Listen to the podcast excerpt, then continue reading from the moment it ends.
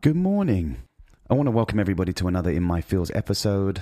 And today's episode is going to be on um, why do we suppress emotions? I think it's a good one. I've been kind of diving in on, on my own research, my own emotions this week. And obviously, before we start, thoughts, feelings, emotions, conditionings, belief systems, everything on the inside creates your outside exterior. So, again, my question for you is how are you feeling right now in this moment? And again, take your time, really dive in on the emotional aspect of you, really dive in on the truth aspect of you. How are you truthfully feeling? Because you you run again, you run into those those kind of conversations in passing, whether it's at work or at home. How are you feeling? Oh yeah, yeah I'm good. But it but it's such a blanket statement. There's a lot more emotion than just good. And how am I feeling? Um, tired. Baby's not really sleeping super super well which is creating frustrations and a little bit of anger, to be honest. Um, you know, dealing with daily chores while you're tired or, or sleep deprived is a little difficult, and the, the inspirational aspect of it and the spiritual aspect of it when you're tired and everything else kind of falls into that. So it's been a, it's been a it's been a testing week emotionally, and it's okay. I you know I, I'm open to talk about my feelings, and this is what this this episode and this podcast is about. I don't think we we talk about our feelings enough or communicate truthfully our feelings enough with the people around us or even with ourselves. So, why do we suppress emotion? I mean, it's something that is us. It is, if you know about, you know, what I've been speaking about, the manifestation aspect of it, manifestations is the the core foundation of it. The, you know, what you project, you attract from the inside outside. I mean, c- could it be our conditioning?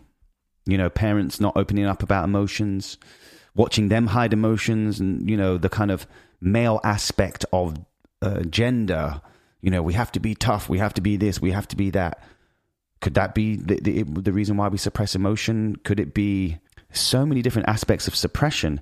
I mean, even, you know, when I watch movies and you see the kind of parents, shh, let's not argue, the kids are in bed.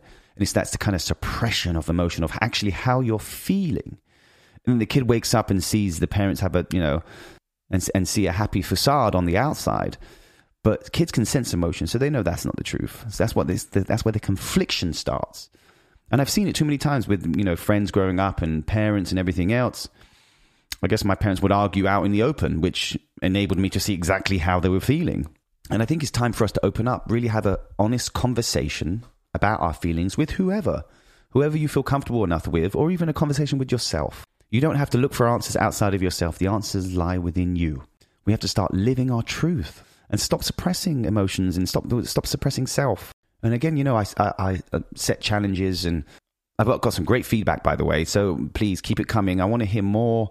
Speak to someone about emotions. Speak to someone how you're feeling. I've spoken to, to, to people recently who have not been feeling super, super great within themselves and have thought about, you know, whether it's committing suicide or a bunch of other things and I I appreciate it because it's it's being honest, being honest with how you feel, and it's this whole conditioning that we've had growing up and everything else that we shouldn't show how we feel. It's it's not the right thing to do, and and all this not the right time. It's never the right this or that. There's all these these, I guess, obstacles that we put in our own way when all we have to do is speak our truth. Sounds super simple because it is. It honestly is. When you when you kind of speak, when you listen to it like that all you have to do is speak your truth.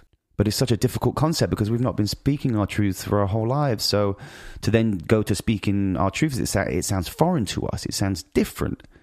But we have to step out of that and can recondition ourselves to live our truths.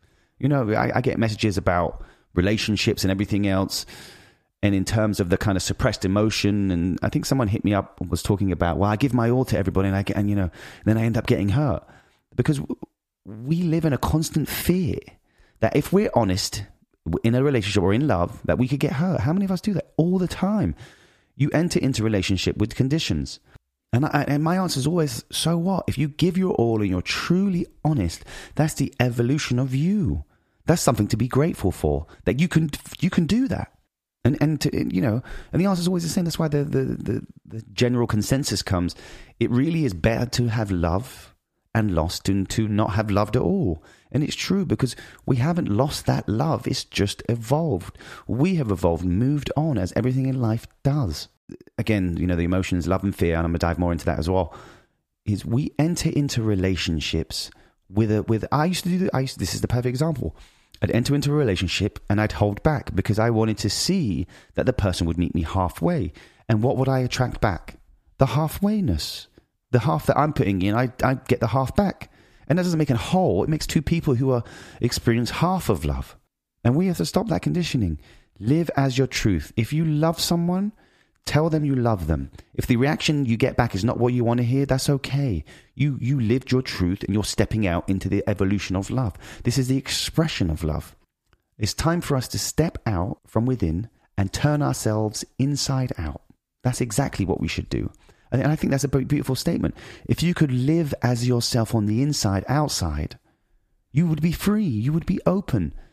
You would manifest everything you want. You would attract anything you want.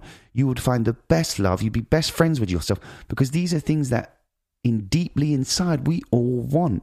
And you can you can say that about anything. You just have to let go and put the trust in yourself. We are living too much for what conditioning has taught us a whole history, and it's not just the, the, the history of our parents and what we've been taught, and friends and teachers and schools. The history has gone on for, for, for as, as long as we can remember. It's the same th- cycles over and over again. We're taught how to be men, how to be women. How about we just start conditioning ourselves just to be? Again, sounds super simple because it is. We just have to uncondition the conditioning.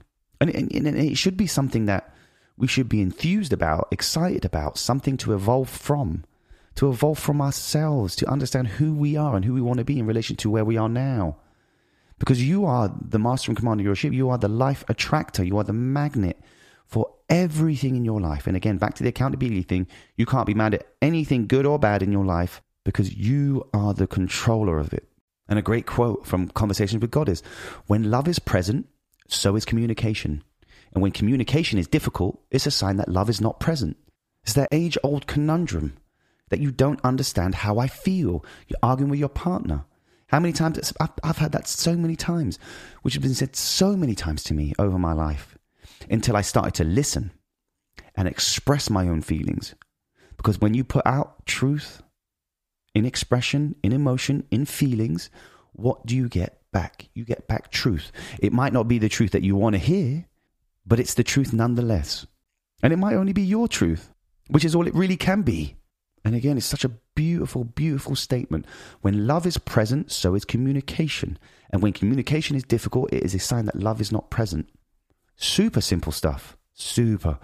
But we, we, it's a sign of a primitive society when we add complexity to something so simple just to be. And kind of, you know, touching back on my, my previous episode of highly evolved beings, which kind of feeds into this, this narrative, this notion and I realize how far I am from a highly evolved being. I get messages all the time. Wow, you know, I wish I could think like you. I wish I could do that, do this, this. I am not even probably 1% of what a highly evolved being is in terms of the way they structure their lives, the way they think about things, the way everyone is one, the way if someone is hungry, they are fed. If someone needs something, they have it. That's how highly evolved beings live, and we do not live like that. I'm not saying it's a scary thing, it's actually an inspirational thing for us to get like that collectively, consciously. We all have the power to make changes. Change yourself, you change the world. It's that simple. And this is, a, you know, another comparison between the kind of highly evolved beings and the kind of human society. I'm not saying there isn't highly evolved beings amongst the human society, but for me, it seems like otherworldly type of notions and and I guess intelligence and wisdom intelligence is something we can all learn, we can all adapt, we can all read books and, and grow our knowledge. But when it's applied, that becomes wisdom. So I'm going to read another quote as well, which I love. Highly evolved beings see the circle, humans do not. Highly evolved beings respond to what is, humans ignore it. Highly evolved beings tell the truth, always. Humans, too, often lie to themselves as well as each other. Highly evolved beings say one thing and do what they say. Humans say one thing and do another. No one can argue with that statement because it's true. It's truth. You cannot argue with truth. It is absolutely true. Highly evolved beings see the circle. Humans do not. We are all one. Everything is a circle. Everything is connected. We're all interconnected. We're all individually manifesting for ourselves, but collectively, consciously, we're manifesting for the whole entire universe. And that goes for whether highly evolved beings on other planets or other universes or anything else. We are all a circle. We're all one. You know, highly evolved beings tell the truth. Always.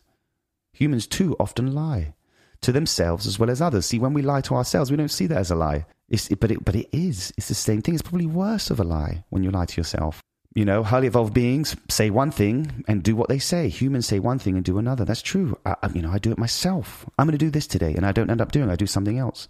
And then it's only when I really get down and focus and and re-engage and re-inspire myself to be and do better, to to be comfortable with who I am, to question my insecurities, to shine light on my insecurities, to shine light on my emotions, on my feelings, on who I am, shine light on who I want to be, who I'm trying to be. We should be questioning ourselves every day with these notions. Why am I doing what I'm doing? I'm doing it because I love doing it. I love this next one too. Highly evolved beings who understand that they are not physical beings, but beings being physical. Powerful. Lou, previous to this, I'm like, what the fuck does that mean? Who understand that they are they are not physical beings, but beings being physical. So you have to understand about manifestations and, and the nature of things and everything else.